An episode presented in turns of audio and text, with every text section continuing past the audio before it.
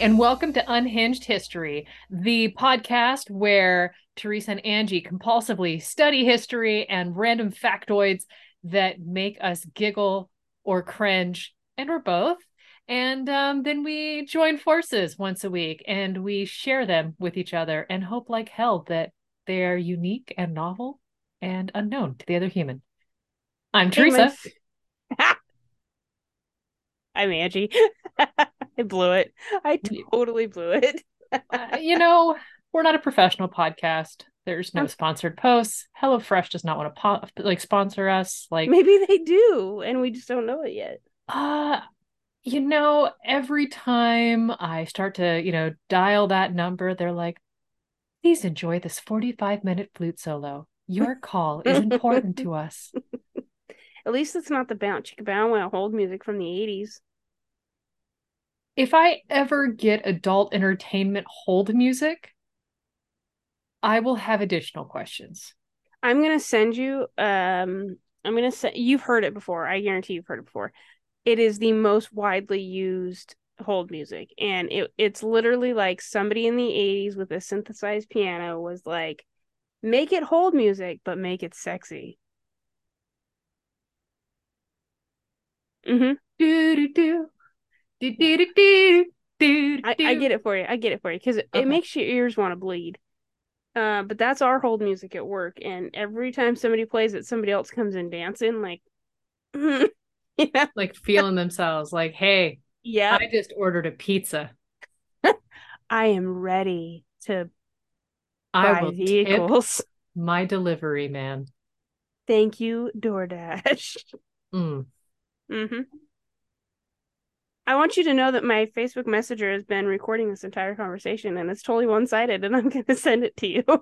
you jerk. That's what I purposefully stopped happening. I mine isn't actually, but that happened to me yesterday, and it was an entire conversation with one of our friends at one of um Ethan's trap meets, and it was like ten minutes of conversation. Yeah, I didn't send it to anybody. When I opened it back up, I was like, "What is this?" Oh, this is bizarre. And we didn't say any of these things. Did, was I on Ambien last night? What is this? What happened 10 minutes ago? Where have I been? well, I, I want to start by telling you happy 20th episode. We're so old. I know.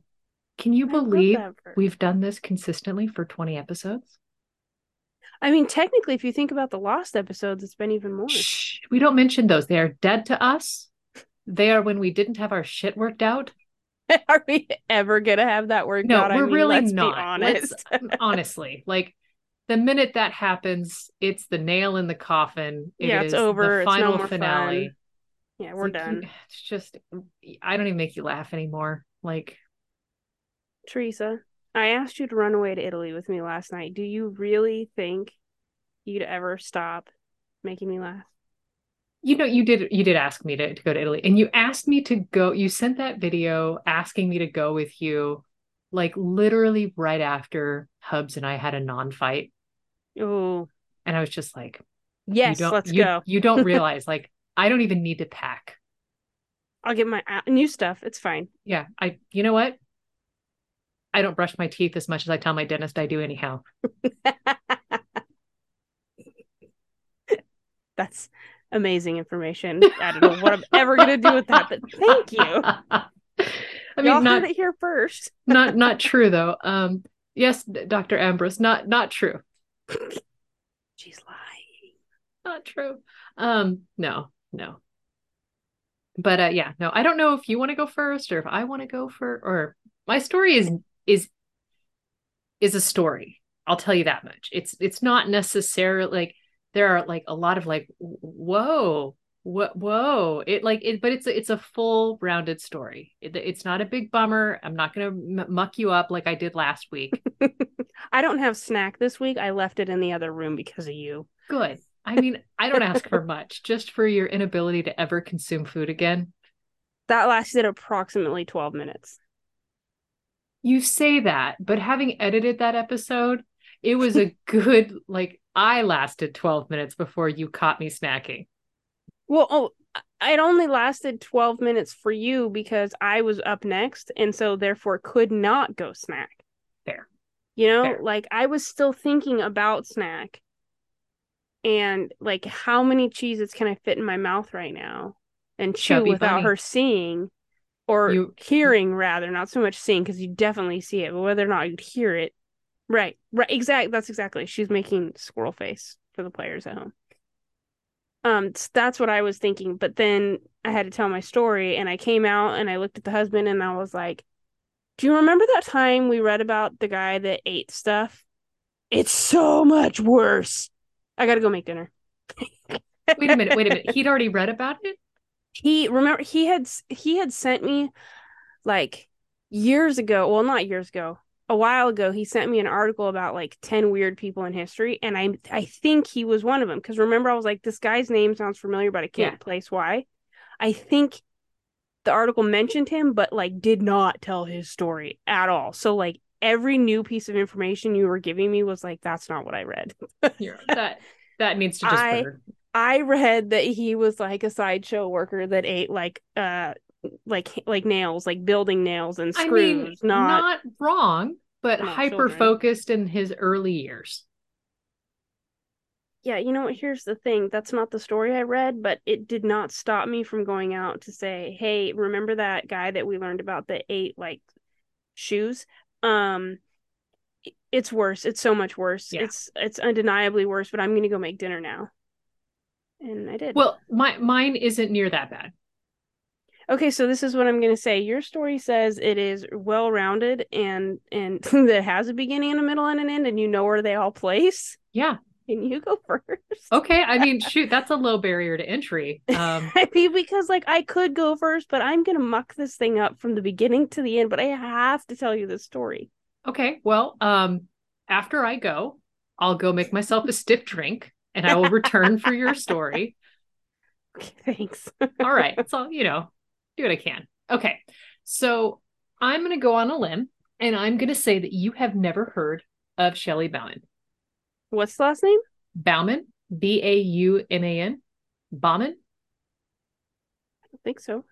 Okay. Not off the name. Couldn't tell you off the name. All right. I hope it's. She, is she a pirate? Please be a pirate. No, but funny you said pirate. um, Because that's a very piratey name. okay. Well, uh, but stay tuned because my my sources are Kitsap Daily News, Shelley's left leg. Okay, so Shelley, so Kitsap Daily News has an article called Shelley's Left Leg, and the subheader is the founder of Seattle's first openly gay bar spent the last eight years of her wild, tragic life in Bremerton by Lizzie Burton, Lindsay Burton. And then Out History, Queen City comes out, exploring Seattle's lesbian and gay history by the Northwest Lesbian and Gay History Museum Project. An article on historylink.org. Shelley Bauman suffers grave injuries at a Bastille Day mishap in Seattle's Pioneer Square on July 14th, 1970, by Rosette Royale. And the Seattle Star has one titled November 13th, 1973, Shelley's Leg by Jeff Stevens. I hope her leg is hollow. Hold, please. Put on your old music. Do do Do bum chicka bum do do. Okay, so background. um, born in Illinois on July 23rd, 1947, she grew up in Chicago where she studied classical dance as a young girl. After her family moved to Florida, her innocence shattered at the age of 16 when her father killed himself. Her mother Mhm. then told her that that man was not her actual father and then kicked her out of the house forever. Wow, that's a lot. That's that's a lot to unpack. But like it's that's guaranteed a day right there. yeah that is that is your your therapist's brand new car because you will end up paying for Maybe that his house thing. in the Hamptons, even. correct yep so she did what many do in this situation she found herself working as an exotic dancer chicago hawaii miami and fort myers florida and then she goes to seattle in the winter of 1968 and is taken in by a family living in rainier valley so after moving into Rainier Valley, Bauman met two people, uh, Joe McGonigal and Pat Nesser, who were two gay men. Hold up. Did you just say McGonagall? I did. I knew you were going to stop there. I, I I tried to go right past it, but I You know me too well. I did. I need you to know, the what? visuals I have now. Thank you for that. Okay, but Joe McGonigal, not Professor, is a gay man who lives with another gay man and invites Shelley to live with them. They live in a large house in the central area with several other gay men. This house was known as the Village May and was a magnet for the local gay party crowd. Bauman moved in right after meeting McGonigal and Nesser. Crucially, McGonigal was the co-owner of a place called the, the Golden Horseshoe, a Pioneer Square gay bar located at 207 2nd Street South that thrived during the 60s and where Nesser once worked as a bartender. Okay. So, okay, you got all that in your brain? Yeah. Um, July 14th, 1970, Seattle restaurateurs, restaurateurs who uh, Julia and Francois Kessel hold a dinner party and a parade at Pioneer Square to celebrate Bastille Day, France's national holiday, a celebration that will culminate, culminate in a terrible accident that leaves onlooker Shelley Bauman gravely wounded. Mm. Eventually, well, I'm going to skip that line because actually I don't want you to know because it's I'm telling you the story, but you can't know. you're not going to know that part. Okay, so it's Bastille Day and they take off. Did Like- she eat a puppy? No, Okay. there's there's nothing there's there's no puppy eating. I feel like now that I've tortured you, I have to start every episode by saying nobody eats a kitten. No babies are harmed. Okay. Okay. Thank you. All right. It's my fault. I did it to myself. You bought my therapist new car. Boy, did I. So the Kessels own this French grill called, well, the Brasserie Pittsbourg. And the weather that day was ideal for the celebration. The daytime trip temperature topped out at about 84, and at dusk it had dipped into the 60s. And the Kessels held their dinner party on the top floor of the iconic parking garage called the Sinking Ship. And it's that it's nicknamed that way because the triangular structure appears to be jutting out of the ground like a boat that's doomed to succumb to the waves okay. From the garage, the parade for Bastille Day is uh, is supposed to head south and then loop back through Pioneer Square and then return back toward the sinking ship. The parade's small and involves two cars and a pickup truck calling a Dixieland band. But to heighten interests, the Kessels contacted Morris Hart, who operated an antique shop on First Avenue. Hart also owned an antique fire engine and the Kessels asked if he could include it in the parade. So Hart obliged, and he decided to add another feature an old cannon, which he attached to the fire truck. Uh, As you do. Yeah, because that's that's that's realism, right? You know, every fire truck has a cannon. Your fire trucks don't have cannons? You got to fight fire with fire, Right. cannon fire. You know how we know this? Because the redoundable. The redoubtable, the redoubtable. Oops. You're fine. You're fine. It's good. Got it. you can But- edit that part out Nope. It's so it's keep it. You know, okay. So it's funny you it. bring up Santa Ana. So hold hold that thought. So Hart had had some experience with this cannon. He'd incorporated it to other festivities, such as the Fourth of July parades. And during past events, the cannon had been loaded with paper confetti. So when the cannon's ignited, the confetti would spray out from the bore, which is that long barrel. Apparently, it's a bore. I mean, that checks. Yeah. The, the spectacle delights spectators. So before the Bastille Day parade begins, Hart and his son used a broom handle to pack two ounces of black powder and a wad of confetti paper into the barrel. Everything set, right? So at about 11 p.m., the parade begins, and its projected parade route is short, but it still drew a sizable crowd. Among the spectators was 22 year old Shelley Bauman, who moved from Florida and would later remark that there were people all over. Of particular interest of those in attendance was the cannon, and when the parade made a brief stop, a group of spectators climbed on top of the barrel. Over the course of the parade, however, revelers had poured their drinks down the cannon, congealing the confetti into a hard ball. People near hmm. Bauman were all laughing and saying, Come on, get on, get on. And perhaps feeling the peer pressure, she clambered onto the cannon. She didn't stay long because when the parade restarted, she slid off and folded back into the crowd. The fire truck hauling the cannon was an antique vehicle, and the parade began crawling back along the streets of Pioneer Square. Its pace allowed spectators to once again climb aboard the barrel. There, people gave into the spirit of Bastille Day and they drank and lit fireworks. At some point, the barrel begins to bob up and down.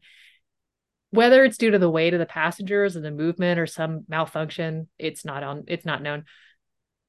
But it, you know, at one point it was pointing skyward, but now it's pointing directly at the crowd. Of Carol, course. Yeah. Carol Hart, whose husband owned the cannon, was among the spectators. When she and her son saw the barrel move, they sprung into action, yelling for people to get out of the way. Chaos ensued. Bauman believed she saw someone drop something bright into the cannon's bore. She found herself gazing into the cannon's barrel. Standing near Bauman was a friend who joined her at the parade, and Bauman told her friend they should move. It was too late. The cannon fired. Julia Kessel, the restaurateur who helped on the parade, heard the cannon's blast Seeing Bauman collapse, she ran to her aid. Kessel checked Bauman's pulse. Bauman was alive, but barely, and Kessel screamed for an ambulance. Bauman lay sprawled on o- Occidental Street, where she was aware enough to know she'd been hurt, that her abdomen, in her abdomen, was smoldering wad of paper, and she attempted to remove it, but was stopped by another parade attendee, a doctor, who had advised her that the paper was staunching the flow of blood. If she removed it, she would have died. The doctor then presses his hand into her open womb where he located a severed artery and he oh. clamped it shut with his fingers. That action mm. kept her alive long enough for the ambulance to arrive, and Bauman was rushed to Harborview Medical Center. Oh. All Just right. imagine how incredibly positioned that surgeon was to be like, hey, I'm here. No, no, no, no, no, no, no, no, no, no. Keep your hands out of the open wound. No, no, no, no, no, no, no, no. No, I, I'm gonna do it now. My turn. My turn. Ready? Ready? Deep breath. Okay. Up. Uh, you're gonna feel a mm. pinch. You're gonna feel a pinch. Okay. Stay with God, me. God bless him because yeah. So when she arrives at the ER, she's near death, and surgeons determined that they must amputate her left leg to save her life but consent from Bauman or a family member was needed. Bauman resisted, and nobody knew how to reach her relatives. Instead, one of her roommates in Seattle, Joe McGonigal, arrives to the ER where he took charge. So I put the pen in her hand, he recalled, and I said, Now sign your name. Bauman signed. Surgeons removed her leg and cut into her pelvic bone. Numerous operations followed, and it was a grueling recovery, which lasted nine months, and she would use a wheelchair for the rest of her life. After the release from the hospital, Bauman sought restitution and she sued the Kessels, who threw the celebration, Morris Hart, who brought the cannon, and the city of Seattle, which she alleged provided police officers who paid no heed to the loaded weapon at the public. The case was hmm. settled out of court in 1973, and Bauman was awarded $330,000.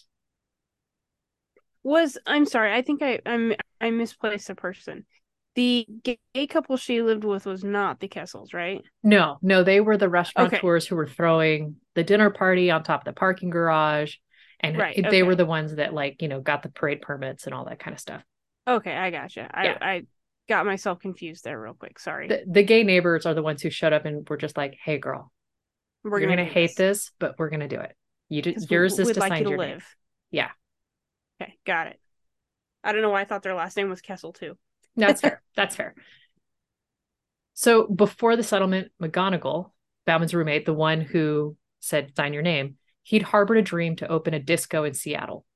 Bauman decided to help, and she lent McGonigal and the business partner Pat Nesser between eighteen to twenty thousand dollars. They bought a place that was called our old, or they bought the old Our Home Hotel on South Main Street, not far from where Bauman was struck by the cannon and aided by friends. McGonigal and Nesser transformed this place into a glitzy disco, multicolored plexiglass, a dance floor, and a disco jockey booth. Disco jockey, a disc jockey booth. I like disco jockey. That's their name now. Disco, yeah. You know, it's just Yeah, it's it's a little disco enough for man kind of in the the little like Yep. poofy shorts that you would see on a on a horse and the helmet and the rider crop. But And he is actually sitting on the horse while he spins the records. I mean, Yeah. this checks. Yeah. So this ends up being the very first disc jockey in Seattle. Like there's just Oh. it's never happened before. And to honor Bauman, the disco is named Shelley's Leg. And the venue opened December 14th, 1973.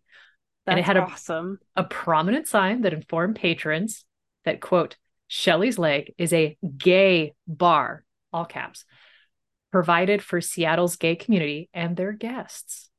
Shelley's Okay. Leg became an instant success. Seattle's first disco was born. The Leg was the first disco, gay or straight, in Seattle. Huh. You learn something new every day. I don't know why I figured Seattle would have already been on top of this. You know, it's 73, things are just starting. No, I guess that's true. You know? Okay. It featured 1940s lounge decor, including fake palms, neon lights, and was hugely popular with lines that stretched around the block. In fact, the mostly gay in crowd often had to go through a special interest at the back where names were listed in a Rolodex. I love that. I mean, it's just like that is so neat to know that existed. Co owner and namesake Shelley Bauman talked about the disco's popularity in the 1976 Seattle's Times article by Erik Lacitis, where Shelley says straight discos don't have the capacity or the sensibility to put together something like this. We've been crowded the past nine months. Every night at about 9:30 p.m., it's like three Greyhound buses full of people descend on us. The word is just out, and this is the place to come and dance. It's gotten to the point where you can't tell who's straight and who's gay. They're all just having fun. That, you know, as it should be. Mm-hmm. The dance hall marked a turning point at a time when gays and lesbians began to organize, and the city began not just to accept, but to embrace the gay population. Because of a disco. That's all it took, just some place to hang out, have a couple of drinks, you know. Weird. Weird. Shelley's Leg brought a glamour to Seattle that was rare for the infamously repressed city. John Oat Otto, a Shelley's Leg regular, recalled that the venue's unique character in a September 2014 City Arts magazine interview where he discussed the associated glamour, comparing it to other cities' nightlife scenes. Quote, it was a different sort of glamour because Seattle had this earthiness, this grittiness, this subliminal nature that places like Los Angeles never had.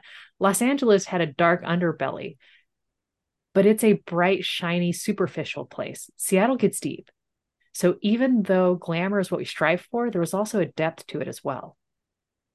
Hmm. I like I- that. That was really neat, you know? And so Shelley's Leg is massively popular. And even though it had, I just totally when you said that, I just totally had this image of her like having to take her leg off so everybody can hold it.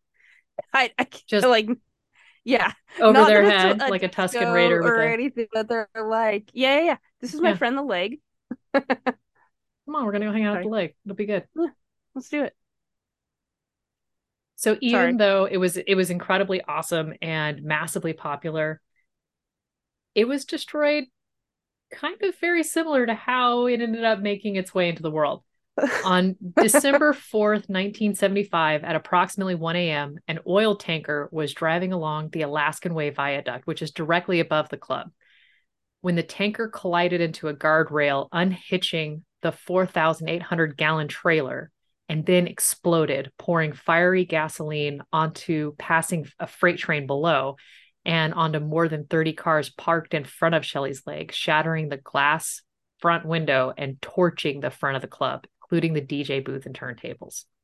oh dang. So it's yeah. No no bueno. No Yeah. bueno. That's muy no bueno. Miraculously no one's injured. Well, that's good. Bauman, McGonigal, and Nesser are able to renovate the club using insurance money. Nevertheless, the club's popularity was permanently damaged by the incident, which checks. You don't want to go to a place where something like that could happen. Yeah, that's that's fair. Ultimately, the club's final demise was caused by a financial dispute among the three co proprietors that led to the club being padlocked by the IRS, and Oh. Shelley's leg thus abruptly closed sometime circa 1979, just when disco music and culture had finally achieved national mainstream popularity. Oh, that's so sad. They could have been such a beacon. I mean, and technically they were. Yeah, I mean, I guess that's true. They were the first. They were, yeah, and they just nailed it out of the park. And the the bar's four year run showed how one person and one of her limbs can change history without even trying. By like accident. Yeah. So, kind of to bring it home, you know, Bauman died at her home in Bremerton, Washington, November 18th. At, I think she lived until 2010. I, I didn't put the year in there because that would have been helpful. At the age of 63 from chronic obstru- obstructive pulmonary disease after a nomadic life of dancing and partying. Though Northwest baby boomers remember her as the disco owner in Pioneer Square, sometimes stopped and recognized her at Bremerton grocery stores. Friends describe her life as tragic, filled with drinking, drugs, and health problems, and cared for her at her Bremerton duplex for the last eight years of her life. And one of those men was 64 year old Monty Levine. And one of the I things said about her is she never let, I know, isn't that Monty Levine? Like, ooh. She never let her limitations get in her way of a good time. Like, and this this next bit cracked me up because this I was like, wait a minute, is she gay or straight? Like, this doesn't seem like the actions of a of a of a gay woman or a lesbian woman because she is quoted in saying or saying that she loved the lush images of the musical Moulin Rouge and was known for pausing movies on any close up of Val Kilmer.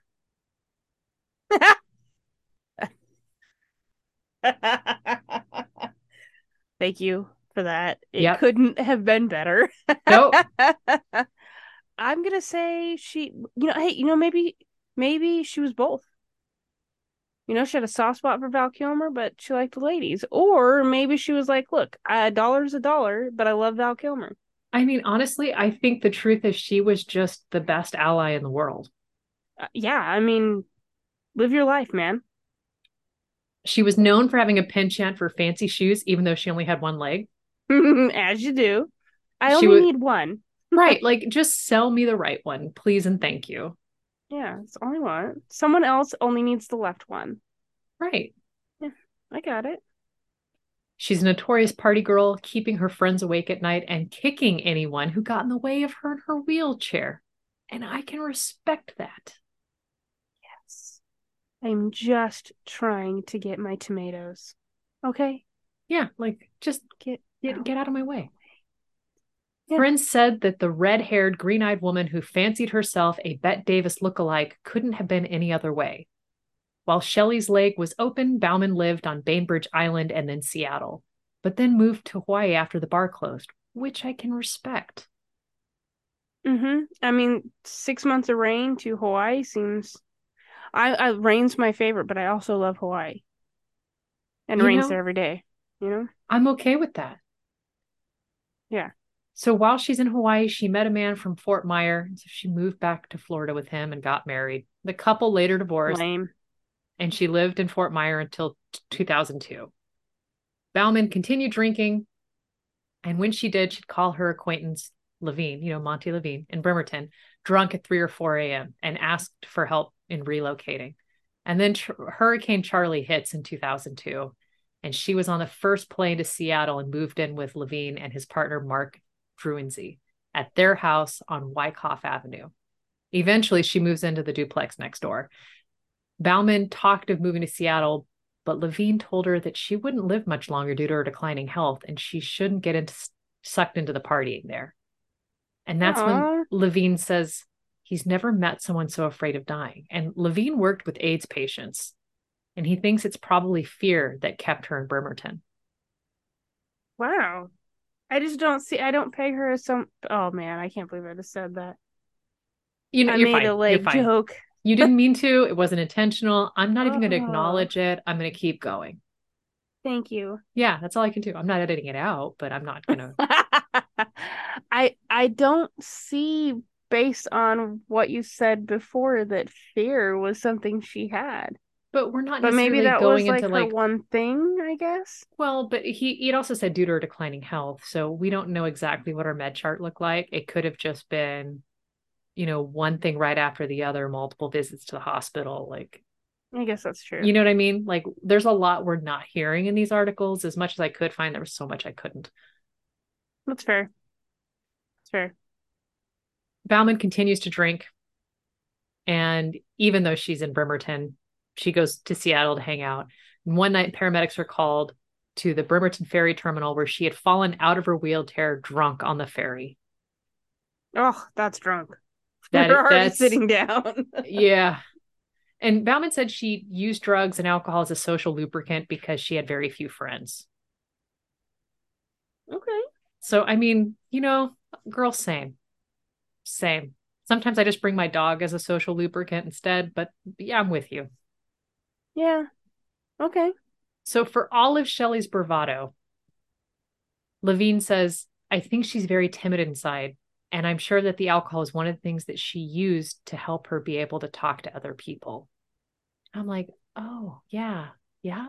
hmm And then things continue to get worse for her because in 2007, her duplex burns down and she takes another turn for the worse health wise. She'd been smoking and she forgot to remove her oxygen cannula, and the oxygen tube got wound up in her wheelchair and ended up catching on fire. Like the the end of the oxygen hose sprouted flames Dang. because Okay. you're definitely not supposed to smoke while on oxygen. There's kind of a lot of science about that. Kind of rules that are that Yeah. say probably don't do that. Yeah, So we in- see it. We see it. I know. So a neighbor rescues her, and she's flown to Harbor Harborview Medical Center, and That, that, was the was original medical center too, wasn't the it? The one that saved her leg. Yeah, well, it's Yeah. a, it's a big hospital. Okay. Um, and and that's when her health declined truly rapidly, and it hit her that she is dying. But Oh, no. even even despite all this, friends and neighbors still recall the happy memories, and despite the the gloom that Bauman felt in her last years, uh, Crystal Gresham, who was 21 of Bremerton, was one of those who took care of her and considered her a friend for the last two and a half years. It was a lot of fun, Gresham said. We had a lot of girl time together. Caring for Bauman was the first time Gresham had worked with elderly or disabled people, and her patient was a feisty one. I think if she taught me anything, she taught me patience, Gresham said. Marty Ames, 52, lived with Bauman for a few months when they both moved into their Wyckoff Avenue duplex. Ames now lives in the unit neighboring Bauman's. She was a work of art, Ames said, recalling how nocturnal ba- Bauman would never let him sleep at night. I love that. Ah, I want to And- be your friend too. I know, I know. Uh, Brown said that even people who didn't know her remembered her bar fondly. At speaking engagements, people still recognize her name. A stranger who heard a radio interview that Brown gave on KUOW sent him a coat check ticket that he'd kept for more than 30 years from Shelly's leg. That's awesome. The sign that hung in front of the bar is on permanent collection at Seattle's Museum of History and Industry. and that is the story of Shelly's Leg, the very first disco in Seattle, designed to serve the gay and lesbian community. I need to know how you came to this story. Okay, so I was on Pinterest and That is not where I thought this was going to start. Okay. yeah, you know, okay, so my Pinterest, um, the algorithm is set very, very steady. I I need As is mine. Yeah. um, great embroidery, uh, a couple solid recipes, Mhm. and then history memes. Same. Okay. Okay. And there was a history meme that talked about how um, when Shelly Bauman lost her left leg in an accident, it just said in an accident. It didn't say a cannon ball of of hardened uh, beer hardened confetti. Um, you know, but it just had lost her leg and then started the the very first bar in Seattle. And I just went, Must know more. yeah i just get and I, I i i store a lot of these to you know like one of my one of my boards and i'm going to need to set it to secret so that you don't see it I, I- I promised not to go look because I also realized that I too have a board. Please that is look. very similar. Okay. Fair. yeah. All right. But that's how I found it. And I was just like, oh, oh. Oh, I love that. I And I'm I'm- sad we didn't get to meet her. Do I you have a know. picture? uh not one that I saved, but hold on. Hold, please. Because Probably one of her holding her leg up. I'd like that. No, there isn't that. Okay. That is exactly what I had in my mind of what this woman looked like after you said what she looked like. Yeah. You know, long flowing red hair, green eyes. Definite firecracker. Oh yeah. Yeah. There was a redhead I met, oh, it's got to be about 10, 15 years ago. And she was a friend of a coworker. And my friend later remarked, and you know, because this girl was tall, right? So my friend is telling me, she goes, Yeah, her favorite thing. Because I was like, How tall is she? And she goes, Well, her favorite thing to tell someone, like typically a very attractive man, I'm six foot one laying on my back. You're just like, Woo. Get it? Mhm. That is hilarious. I love that. Does that make you six foot two standing up? I have questions. you know, but if you're gonna be tall and you're going to get that question, you're you you know, chances are you've had time to work through a repertoire of responses. For sure. This morning, someone said to me, I was standing next to two other people, and um, there was a group of people behind us, and one of the ladies that I was standing next to looked at me and said, um, "We're being talked about." And I turned like, "What do you guys have to say?" Like they're all friends, and she was Yeah. like, "I was just mentioning how two of the three of you, so it was me, this sweet lady, and her sweet husband." And she goes, I, I was just mentioning to my friend over here how two of the three of you have very natural, beautiful gray hair, and the other one and I was like, excuse me, I wake up like this every single day. And literally that entire group of people was like, you don't pay for that? Haven't in years. Like You know, I if I'm dyeing it, it's purple. It's this doesn't yeah, to that, okay. My, I I did a summer with gray hair yes. and did like I tried my best and I won't ever do gray hair again that is not blessed by God because of one person at the Costco gas line. I got out of the cars, fill up my my gas tank, and I hear this woman look at me and go, "Excuse me, what color is your hair supposed to be?" Yeah, no, this is it. This is the color of my hair. So I made the joke that clearly the odd one out was the husband and he dyes his that color. Hmm. you know, obviously we're naturals. And then they were all like, wait, what? The amount of, I've literally had strangers like go through my hair to find my roots. Um, this is mine. You know, it is never okay for anybody to go through somebody else's hair for any reason. Uh, typically not when you don't want them to touch your head. I mean, unless you say, "Oh, uh, yeah, sorry, lice." You know, no, they like, they they were literally like I was sitting at my desk working, and this individual walked up to me, like not a complete stranger, but stranger enough, you know. And he, I all of a sudden I feel like movement on my head, and I'm like, "What are you doing?" absolutely not. Unless you just start hysterically screaming like they've got fire fingertips. I didn't have to because my coworker sitting next to me um excused this individual from our office. Okay, fair. Okay, I, I will accept. Like, there was one time somebody went through my hair. They were very respectful about it.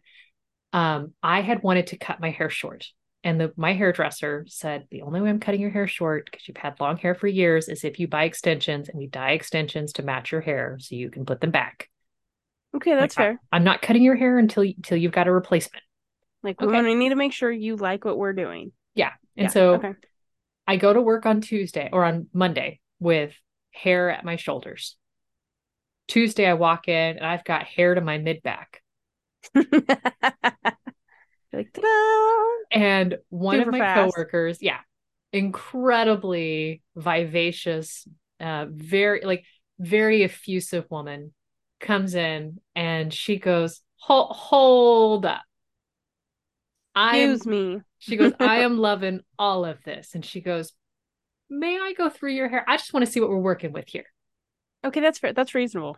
Yeah, I'm and. I'm Yeah. like, okay, you know, because she she asked permission, and it could also be that she's a black woman, so she knows how to approach somebody and touch their hair, like in the steps to go through. And the- like she taught me, these are the steps I want somebody to do with me because this is how I'm approaching you. That's was like- exactly how you do it. Yeah. Okay, yeah, sure. And she goes through and she goes, "Oh, look at that! Yeah, clip on. Yeah, Th- this makes sense. I was wondering because yesterday Yeah, looked different today. Couldn't quite place it. she's like, it's not a full, it's not a wig. Like, what are we playing with? And so I was like, I could respect that, Well, and you got to share at that point. You got to share at that point. Like, especially if you know that you guys are both lovers of the hair, both real, Yeah. not yours, but still real, maybe not real at all. fun hair. We're here. We're we are in love We're with here hair. for the fun hair. Yeah. Yeah. Ian tells me on the regularly I could never be with anybody that has better hair than me. That's true. He could never be with anybody who has better hair than him or better hair than you. Me. Okay, perfect. I just want Like- confirmation because like- he's bald. The amount of times we've watched something and and I've been like, "Oh, that man has magnificent hair," and Ian waits like thirty seconds and then goes, "You wouldn't last ten minutes. He's got better hair than you." Ooh, okay. So we'll be someplace and Mike, also bald, will will be, you know, like if, my hair is down, I get the oh my gosh, I love Mhm. your hair. And he'll flip his head magnificently side to side and just go, Thank you. Thank you. Spend hours brushing it every day. Love them. Mm. It's like, I, good work, babe. You did good. Yeah. You, you brushed your beard, you magnificent man. Excellent work, you beast. Yeah. I mean, to be fair, he has a special brush for his beard. He's got a special shampoo and conditioner for his beard. He has beard oil and supplements. You know the little jade rollers that you use to uh and like rub ointments and Yeah, yeah, yeah. oils and salves into your face or whatever. I don't Yeah. own one. He, He owns does. one. And he massages the things into his face to encourage hair growth for a fuller, more luscious beard. You know Mm. what? Don't answer it. You don't have No, to answer he that. doesn't, he doesn't listen. No, no, it doesn't work. but it gives him a hobby and he likes it. hey, I'll buy your beard oils for you, babe. Yeah, you know, it's fine. It's fine. They all smell very woodsy, you know. You smell nice. I'm not going to complain. Yeah, I, I appreciate the work, the effort you're putting into this. Yeah, I mean Great, that's yeah. that's what it is. He Yeah. puts effort into it, you know, into his beard because he doesn't have long, luscious locks anywhere else, and I'm okay with that. Yeah, I always tell Ian that I equate his facial hair with his ability to build me a house. like if we're strapped on a desert island, do you, i your facial hair tells me which one of you is going to build the house for me. That's probably why I spend so much time removing my facial hair. Like you cannot trust me around these tools. I will saw my foot off. hmm Oh, I made another joke. You're just not. We okay. Stop me. We're gonna need to cut this episode because Itchy is just. I mean, you started the episode by going, "Is she a pirate?" It's, she sounds like a pirate. Now I have to go find the pirate that has the same last name because she sounds like a pirate. You're Hold on. I'm Googling it right now because I swear to you there's a pirate called Shelley Bowman. There's a lot of really nice looking people named Shelley Bowman currently alive today. Oh, I have seen things. Never mind. I'm thinking maybe her name was Mary Bowman. These are things. Yeah. So I just realized that this. I did take quite a bit of time in telling Shelly's story. Would you I be loved it. would you be opposed to maybe you telling your story next week? Just so I- honestly, I would love that so I could better organize my story. like that would make my day. that would make your day. Yeah, because I have my whole story, but I am just so unconfident about the order of operations. Girl, that happens. that happens. That's fine. And then I don't know give you time. PEMDAS. I don't know where to put the brackets. Wait, what? Wait, sorry. I Go just made a one? math joke. I said PEMDAS. I don't know where to put the. I don't know where to put the brackets. I don't know where to put the parentheses. I've been there. Typically, it's I don't know what a PEMDAS is, and I feel like I really should. Oh, it's a math. It's the math, like the order of operations for math, like parentheses. Oh, Uh, okay. See, I know the uh, order of operations, but. I didn't know the acronym name. I'm just lame like that. You know? because for all the years that I have fought and say and stated out loud how much I hate math, I actually do not tell my husband I said this. Love math. I have that same relationship, and I learned that during my graduate statistics course, Yep.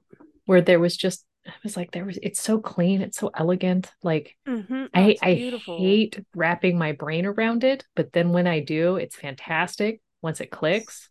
Yes.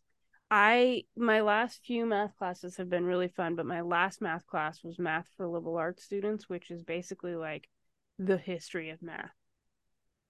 And it was freaking amazing. I was say, that sounds like the worst history class ever. It was so much fun. Like the my final project was math in ancient Egypt. That could be neat.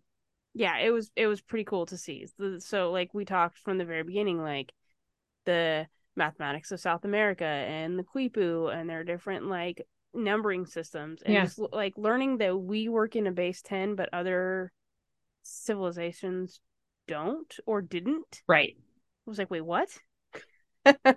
There was okay, random math story. There was a math te- uh, class I took my undergraduate, and we had a pop quiz. And I walk in, and we've been learning about different numbering systems, and the quiz was the entire number system from ancient China, Oh, and we needed to put it in in order, just Okay. using rationale and logic to get there. Like, and I finish, like, I look at it and I smile and I finish the quiz in about five minutes.